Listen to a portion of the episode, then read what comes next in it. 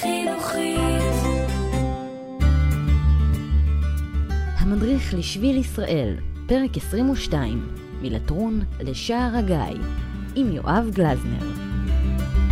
שלום לכם, בפרק הזה של המדריך לשביל נעזוב את עמק איילון, נטפס על רכס לטרון ונתחיל להעמיק מזרחה אל אזור הרי יהודה. תחילתו של המקטע בלטרון, שממערב לכביש מספר אחת, משם נמשיך בכיוון דרום עד ליישוב היהודי-ערבי נווה שלום, נראה רצפת פסיפס מרשימה ונצעד על הציר של קו שביתת הנשק מ-1949, שהיווה קו גבול עד 1967.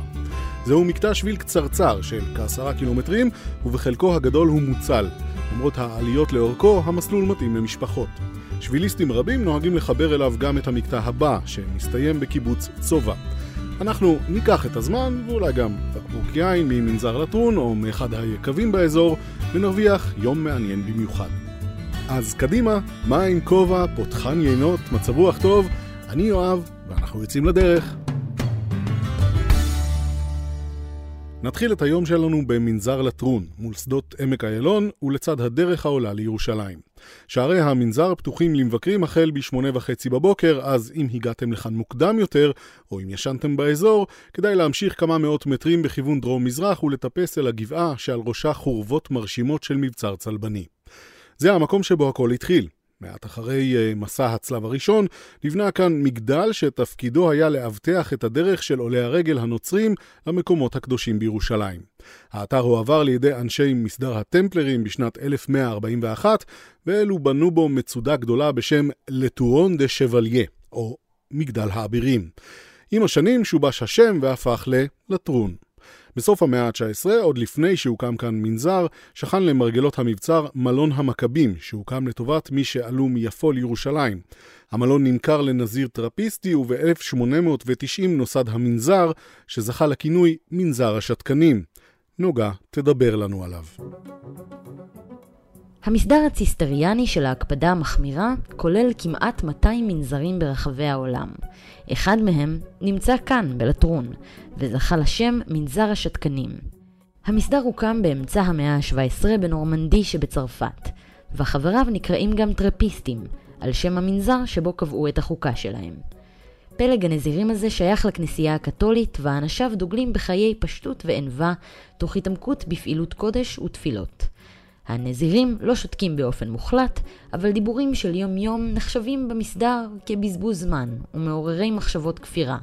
לכן הנזירים ממעיטים בשיחות חולין, במיוחד עם גורמים מן החוץ. סדר יומם של הנזירים במנזר בלטרון מתחיל לפנות בוקר, וכולל בין היתר שבע תפילות לאורך היום, לצד עבודה חקלאית בגידול ענבים ויצור יין. בשם הפשטות הם נמנעים מאכילת בשר וממעטים בצריכת ביצים ודגים. מעטים הנזירים ששורדים את תקופת הניסיון, שנמשכת שש שנים, ונשארים כאן באופן קבוע. המנזר שהוקם בסוף המאה ה-19 ננטש במלחמת העולם הראשונה ואוכלס שוב לאחריה. הוא נהרס ברעידת אדמה ב-1927 ואז שופץ ונבנה מחדש.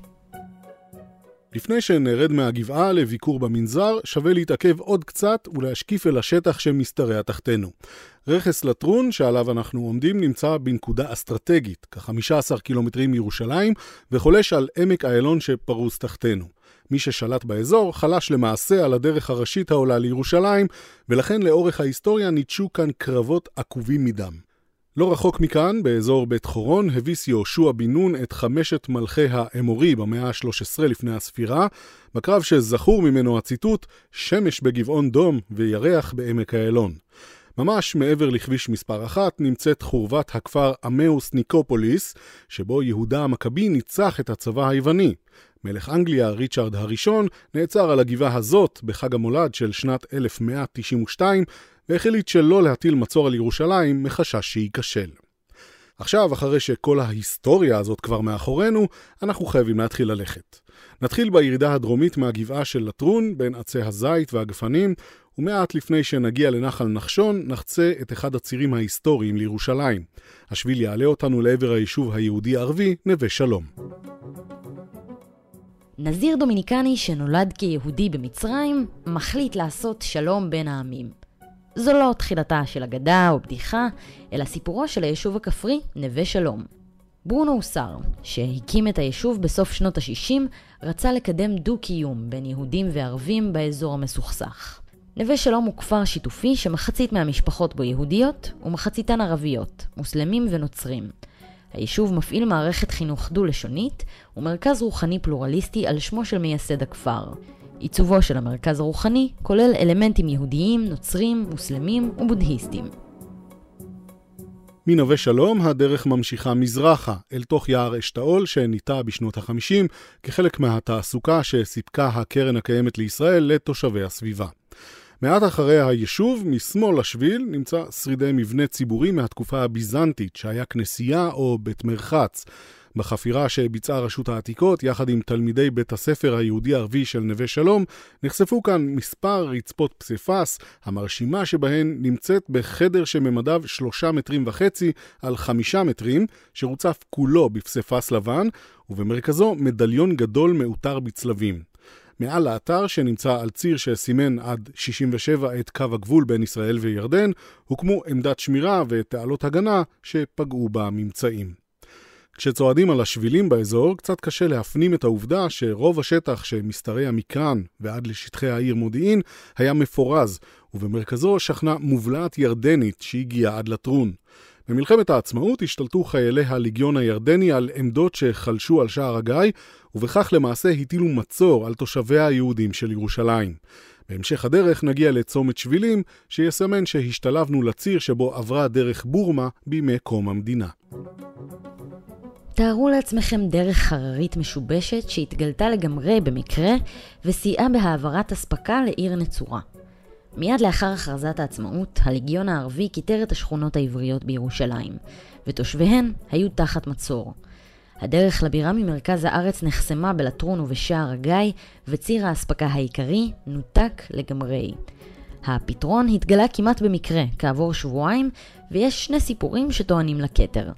גרסה אחת מספרת על שלושה מלוחמי חטיבת הראל שניסו למצוא דרך להגיע מקריית ענבים לשפלה. הם ניווטו לאורך הלילה בדרך קשה בין כפרים עוינים, וכך גילו נתיב אפשרי.